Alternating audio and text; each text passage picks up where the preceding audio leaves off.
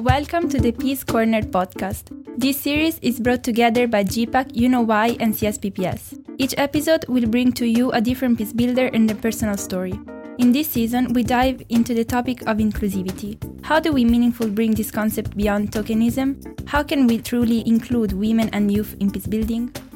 Young women and men still suffer from stereotypes, myths, and policy panics that harm their agency and affect realizing their full potential for peace.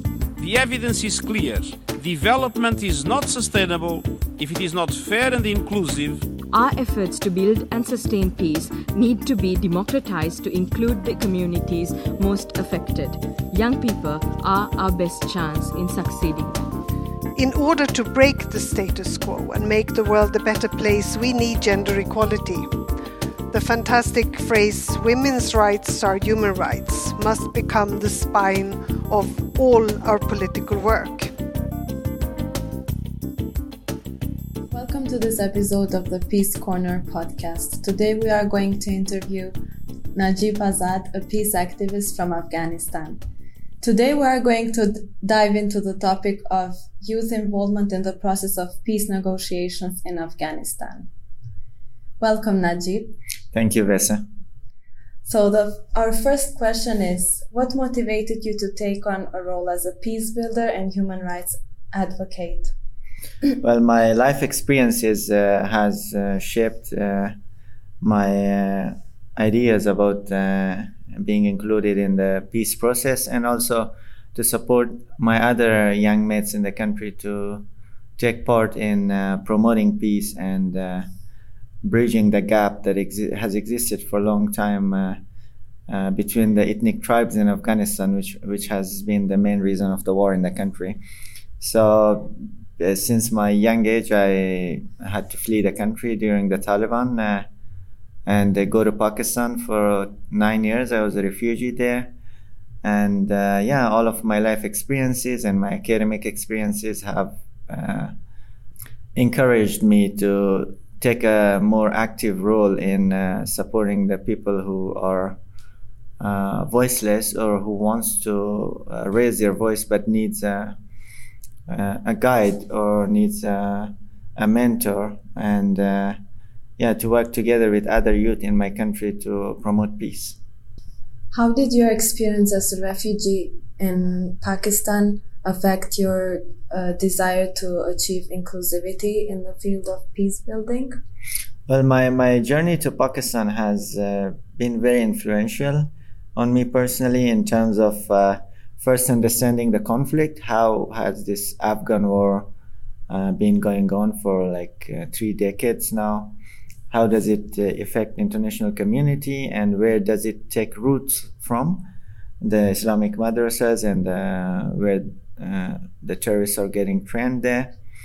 And also how uh, young people in pakistan young afghans who are refugees are passionate about getting back to the country because they are born in afghanistan but they were faced uh, they had faced uh, tough situations and had to leave the country so there's a desire in every uh, young Afghan youth outside Afghanistan. Uh, I've been in Europe as well, in India, in Pakistan. I've been to several countries, and everywhere I go, even second generation Afghans, they have this desire to get back to their country and contribute, not towards only peace, but to development and to, based on the capacity that they have earned. And uh, it's very important to mention that my country is one of the youngest countries in the world. Uh, more than 65% of the population in Afghanistan is uh, below uh, 25 years old, which means that these 65% is going to be shaping a lot of the uh, uh, institutions in the country and a lot of the grassroots level activities because the elders are going to be retired or they're going to just uh, let the youth take part but uh, the only problem uh, now is that the institutions in Afghanistan is very much uh, uh, uh elder centric uh, because the warlords who have been involved in the war previously are still in the government. They have a huge power. Their political parties have a huge power, and that's why they are recruiting their own people who are usually not youngsters, but uh, mostly elders who follow their own uh, mentality and ideology. So youth has a voice to make, but until now the, that situation has not uh, come up in the country because they have the capacity, but they are not put into the position to uh, work uh, towards a peaceful Afghanistan. And uh, I want to mention as well that Afghanistan just drafted their Afghan national youth policy for the first time. So there was no youth policy before 2014. And that was approved by the cabinet in 2016.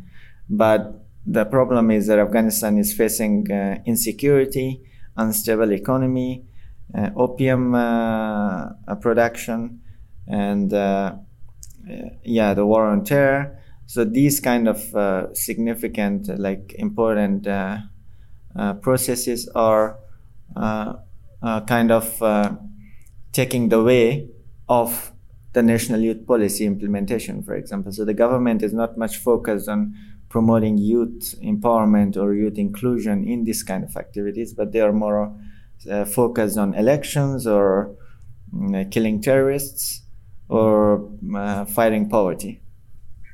So, what has been the role of youth in um, the process of peace negotiations in Afghanistan until now? The, the role of youth has been very uh, influential in, in grassroots level because uh, youth in Afghanistan have taken small initiatives uh, in the uh, local level, not in the national level or regional level, because they don't have that uh, financial capacity to, for example, travel ar- around Asia or to go to the US. And they don't have the funding and the resources. But in the grassroots level, they have been very active in terms of uh, having workshops on uh, uh, peace or campaigns on peace. a group of youth walked from Helmand province in Afghanistan to Kabul, which is around 300 kilometers, and then they walked back towards Herat, which is in the north, far away on the other side of the country. Uh, they also continued this campaign during the month of Ramadan, where they fast as well. They don't eat during the day. So they have been very active uh, in, in, the grassroots level, and they discussed uh, on the way with the Taliban, with the Afghans, uh, ordinary Afghans, that they should uh, put down their guns and uh, make peace, which is very uh, important in a sense that Afghans talk with other Afghans about peace, not the Americans coming to talk with the Taliban or Taliban or Afghans as well, not all of them, but the Afghan Taliban who are in the country, they also want peace. But there are Afghan Taliban from Pakistan as well. And it's, it's a very complicated uh, situation. Uh, I'm talking only about the Afghan Taliban. So they talked uh, on the way with ordinary people and terrorists on uh, while walking from province to province.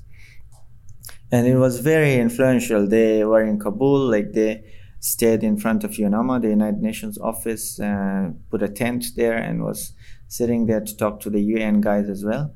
So they took this local uh, approach and came to talk to the international agencies.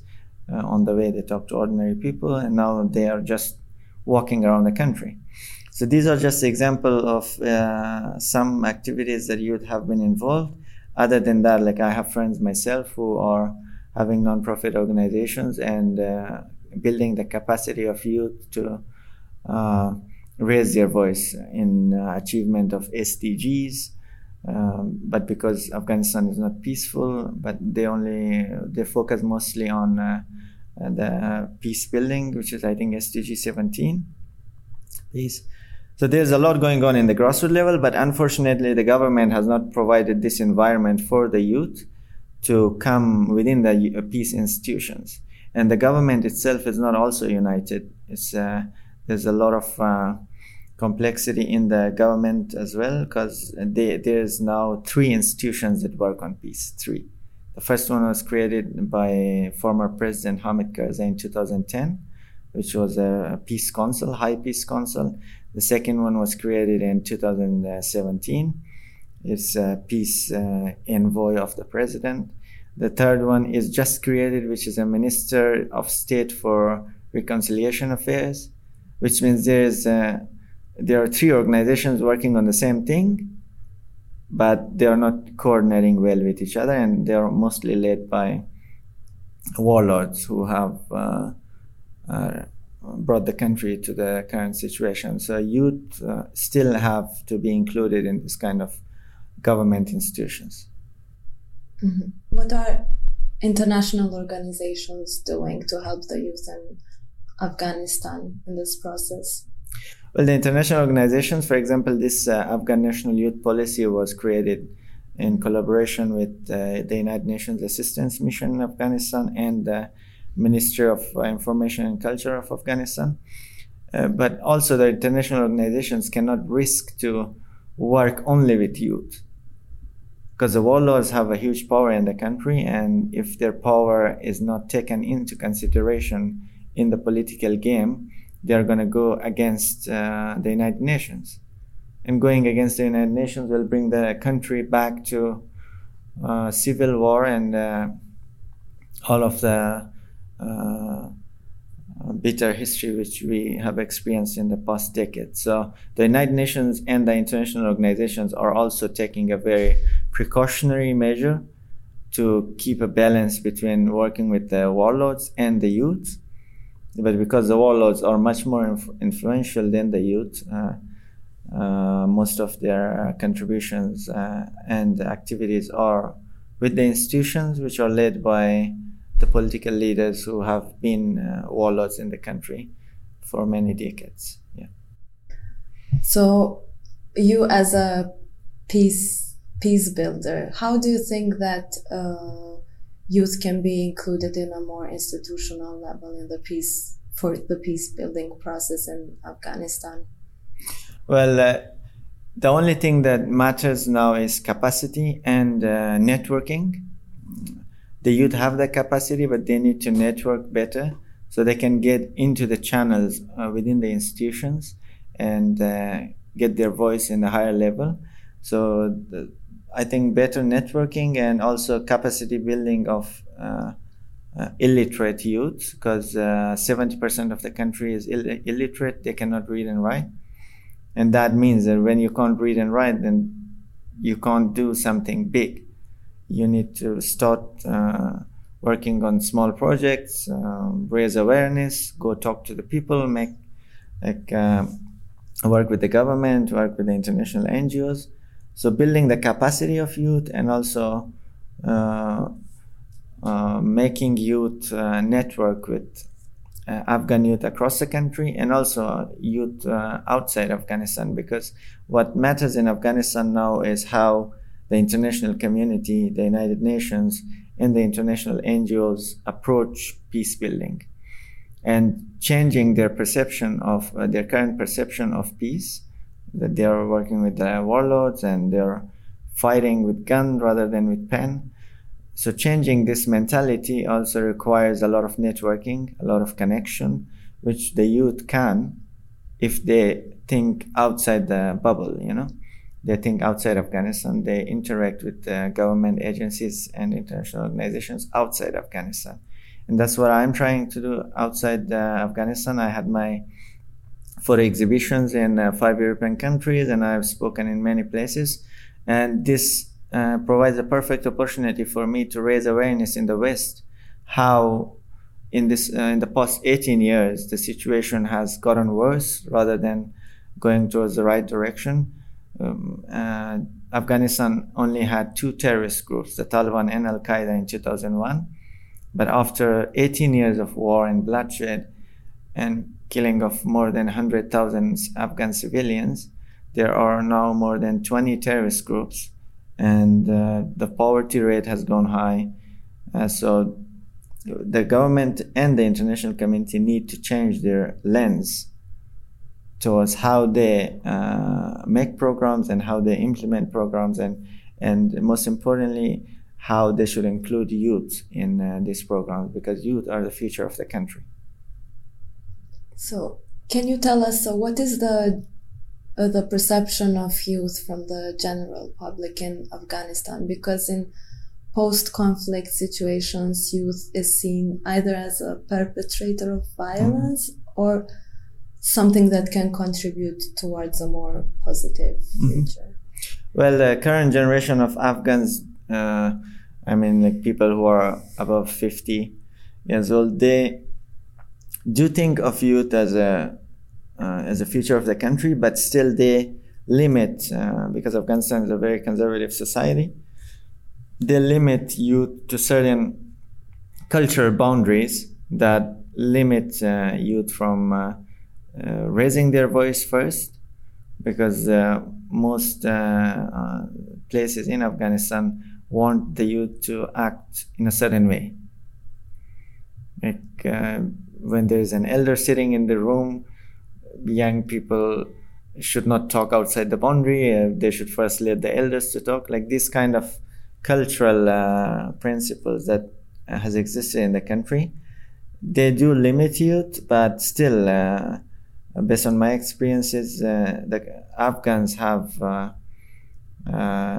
Afghans see a huge potential in in the current youth, and that's why if you go to Afghan society now, most of them are sending their kids to school just because they want their kid to be something in the future and contribute to the development of the, the country. But still, there are places, for example, that the schools are closed or uh, uh, conservative societies are not allowing girls to go to school. So, this kind of uh, cultural aspect of uh, uh, some uh, Afghan uh, societies are limiting youth. But overall, I, I believe uh, that Afghans see a huge potential in youth in the long term. How do you consider that your activism so far has contributed towards a positive change for your country? Well, my activism has uh, been uh, uh, in in different uh, kind of activities that I've been involved. I've been writing blog posts uh, for national newspapers and also uh, international online newspapers. And uh, I've had my uh, photo exhibitions and panel discussions in several European countries, and I've attended many campaigns and talked in many events. So the the the influence of this kind of activities that uh, I've undertaken is that you first raise awareness about the uh, real situation in Afghanistan. At first, Afghanistan is not a country of war and terrorism. It is a part of the truth. Afghanistan is a beautiful country with uh, uh, rich culture, rich resources, and uh, uh, hospitable uh, people. and nobody will believe this that my country has more than 3,000 plant species which is more more than the plant species of entire Europe. But you don't get to hear this kind of news from the media because media is giving that stereotype uh, uh, news about uh, Afghanistan. So first, I raise awareness about the country and how the international community needs to change their approach. So I talked, for example, local stakeholders, uh, ordinary people in the Netherlands or in Spain or in Oslo in Norway or anywhere in, in Europe and through my online uh, writings, blogging, I interact with uh, international uh, audience. So what matters in this kind of activities is that first you raise awareness and then you talk to real stakeholders in Europe. For example, you talk to an NGO who is working on peace uh, building initiatives in Afghanistan, or you talk to the UN uh, officials in this kind of events. Uh, so these kind of interactions kind of uh, provides an opportunity uh, for me as a uh, young Afghan to contribute uh, uh, towards changing mentality of people, the mentality of international community most importantly, because it has not brought my country to a peaceful situation now. The situation has got worse. And also to encourage other youth to start small initiatives on giving voice to themselves and to their society uh, so that their voices can be heard and also to I'm working uh, to network with other youth, Afghan youth to work on long-term projects, bigger projects uh, where we can have a, a, more broader influence on the current situation in Afghanistan. Let's move a bit to the topic of gender. What is the current situation of young women in terms of youth civic engagement in Afghanistan? Well, that's a very important uh, topic. Uh, unfortunately, it's not being taken seriously in my country. Like women have been oppressed uh, uh during the Taliban, which everybody knows, but still, though the government gives like uh, this uh, statistics that there are more than 25% women in the upper and lower house of the parliament, but there's a huge urban-rural divide in uh, across Afghanistan in terms of women uh, in uh, education of women, healthcare of women, uh, women employment, and uh, uh yeah, sexual harassment of women, street harassment.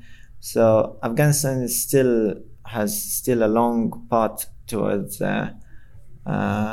achieving gender equality, but we should not also uh, undermine the achievements that have been made since the Taliban, which is not enough at all.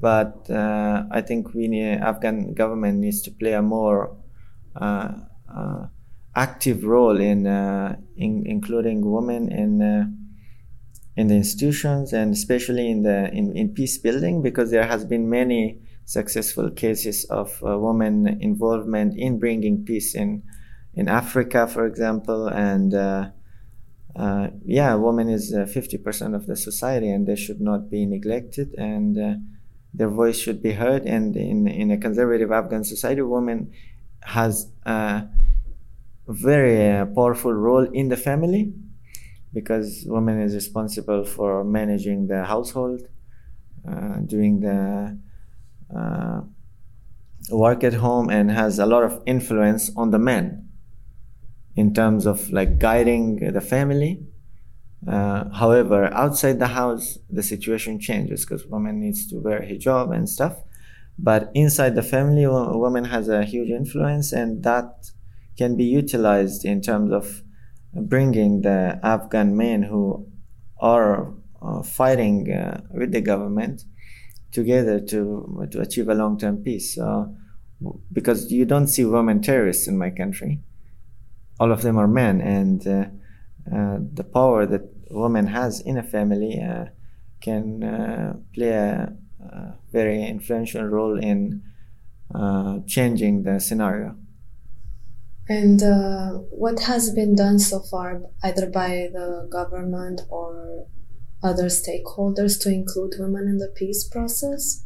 Yeah, so the High Peace Council, uh, which was established in 2010, its deputy is an Afghan woman who I know, Habiba Sarabi uh, and there are some other women as well in the High Peace Council. But the only thing that matters is that the all of the other government institutions, uh, especially the presidential palace, they are sort of governed mainly by by men, and women does have a voice, but they can't have a say.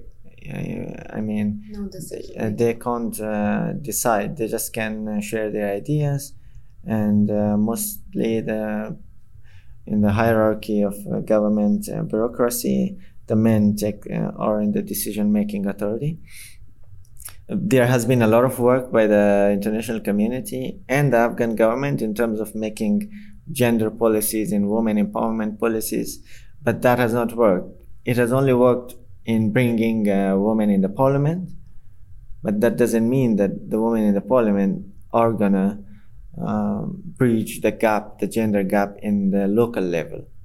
Because women in the parliament is in Kabul and they can't, for example, travel due to security reasons in the um, outskirts of the country. So, as I mentioned earlier, the urban rural divide uh, in terms of women empowerment, education of women, and healthcare is. Uh, is a very serious issue and uh, it has limited a lot of women to get education, get proper health care, and to contribute to uh, national level activities, including peace. And um, how do you think that young women in Afghanistan could get more involved in activism and participate mean- meaningfully in the peace building process?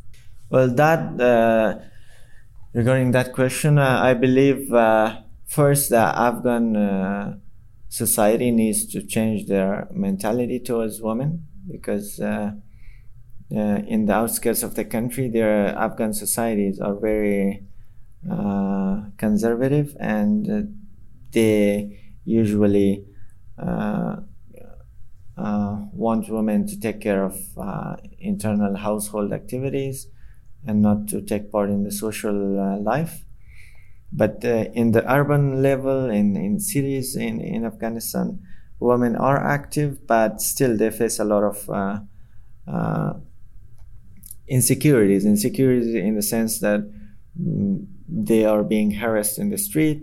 They, if they go to work in a government organization, even there they get harassed and uh, uh, in uh, like uh, put pressure mentally on them, like mental pressure. So the woman in Afghanistan is facing a lot of uh, pressure from the society, from the government, and uh, they yeah the solution for them is to to fight back to uh, together not alone because uh, we have this afghan proverb that if you have one stick in your hand it breaks but if you have 10 sticks you try to break it you can't do it. So afghan women need, need to work uh, together in a in a village level in a district level and the province level in order to bridge this uh, man woman gap uh, that exists and also to convince their families that uh, cultures do change, cultures transform uh, and uh, for better, and that they need to uh, play a more contribu- effective role in in earning for the family in uh, making a positive change in the society and also in uh, uh, working towards peace. So, Najeeb, you just told us how the media portrays Afghanistan mm-hmm. in a very negative lens. Mm-hmm. How would you like for Afghanistan to be viewed by people who don't live there? Well, uh, f- first thing uh, that the media should uh, discuss is talking about both sides of the coin, not only portraying the war and terrorism in Afghanistan, but also portraying the, as I mentioned earlier, our rich culture, our rich plant species, and then uh, our mineral resources. Like we are one of the richest countries in terms of uh, lithium. So lithium is what you guys use in your technology, in uh, laptop or uh, your phones. And Afghanistan has uh, uh, more lithium than the value of entire fossil fuel industry in the world. But nobody knows that because people know Afghanistan just because of the Taliban and Al Qaeda and 9 11. And also, what media should do is to portray how the West uh, and international community after 2001 has failed in the country. For 18 years, they have been fighting using taxpayers' money ordinary uh, Europeans' money, ordinary United States citizens' money, and uh, the war has not ended. They should ask this question from their uh, local politicians, their parliamentarians, and their presidents. And in the current globalized world, something that happens in Afghanistan affects people in Europe. That's why when people vote in uh, in the West or in any other country outside Afghanistan, they should also think of what their politicians that they're voting for are going to do for Afghanistan? What's their agenda for Afghanistan? Because for 18 years, uh, the army from the US has been being uh, killed in Afghanistan. Dutch army have had casualties. So every country that has been to Afghanistan, their soldiers have died uh, uh in war on terror. So we need to be more active in terms of understanding the real situation in the countries that uh, our governments are active and to vote meaningfully and to choose politicians uh, by following a common sense, not only following what that politician is going to do for our own personal interests.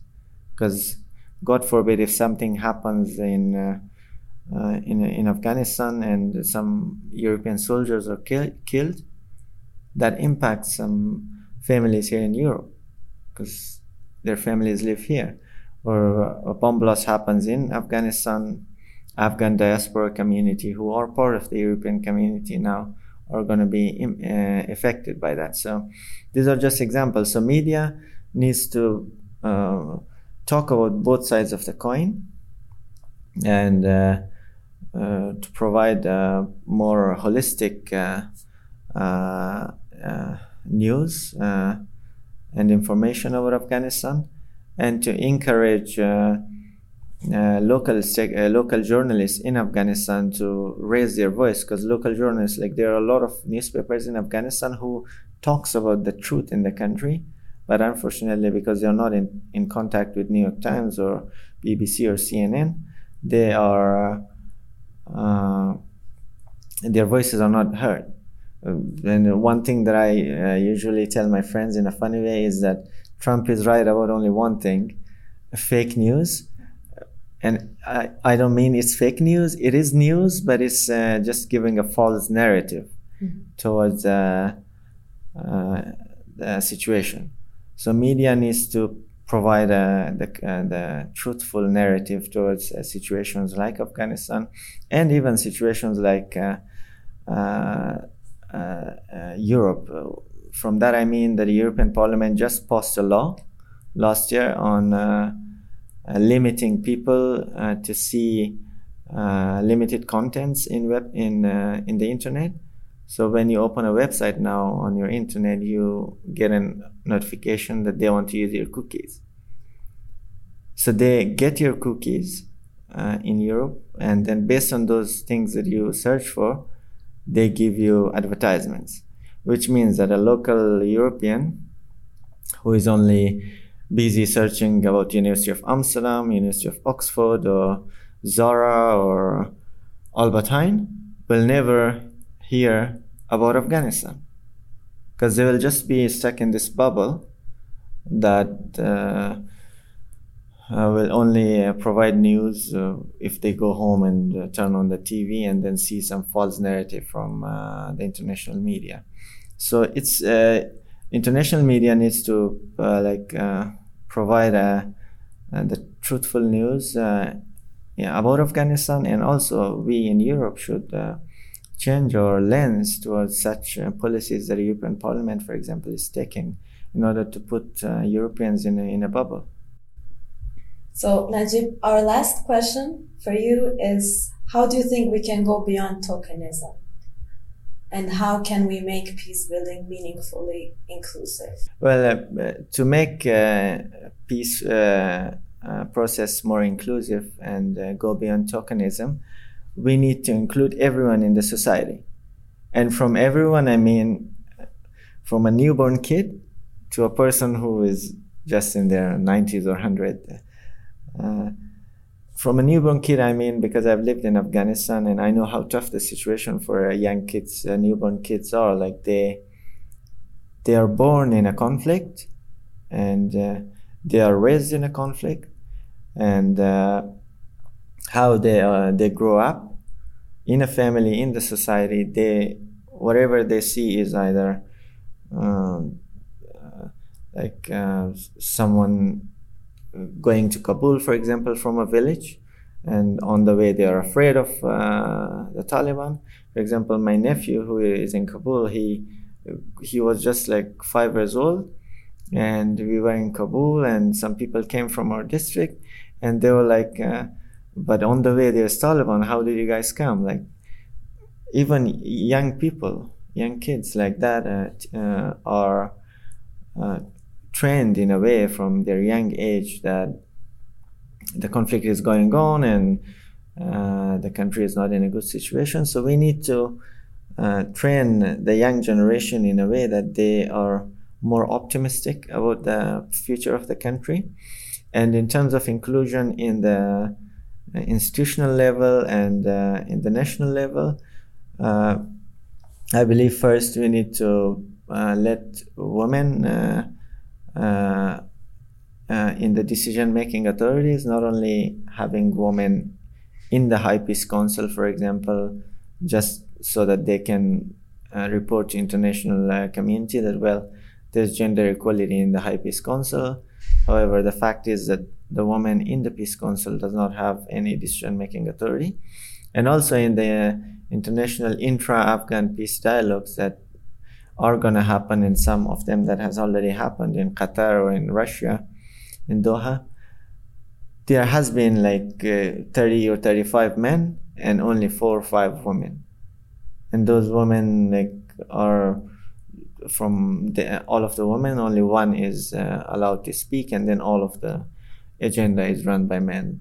So, women uh, inclusion is very important to to achieve peace uh, inclusion, and also young people's uh, inclusion because most of the people who go to these peace talks are warlords and uh, uh, associates of warlords, and also to include other ethnic groups in Afghanistan because Afghanistan has more than 30 ethnic groups.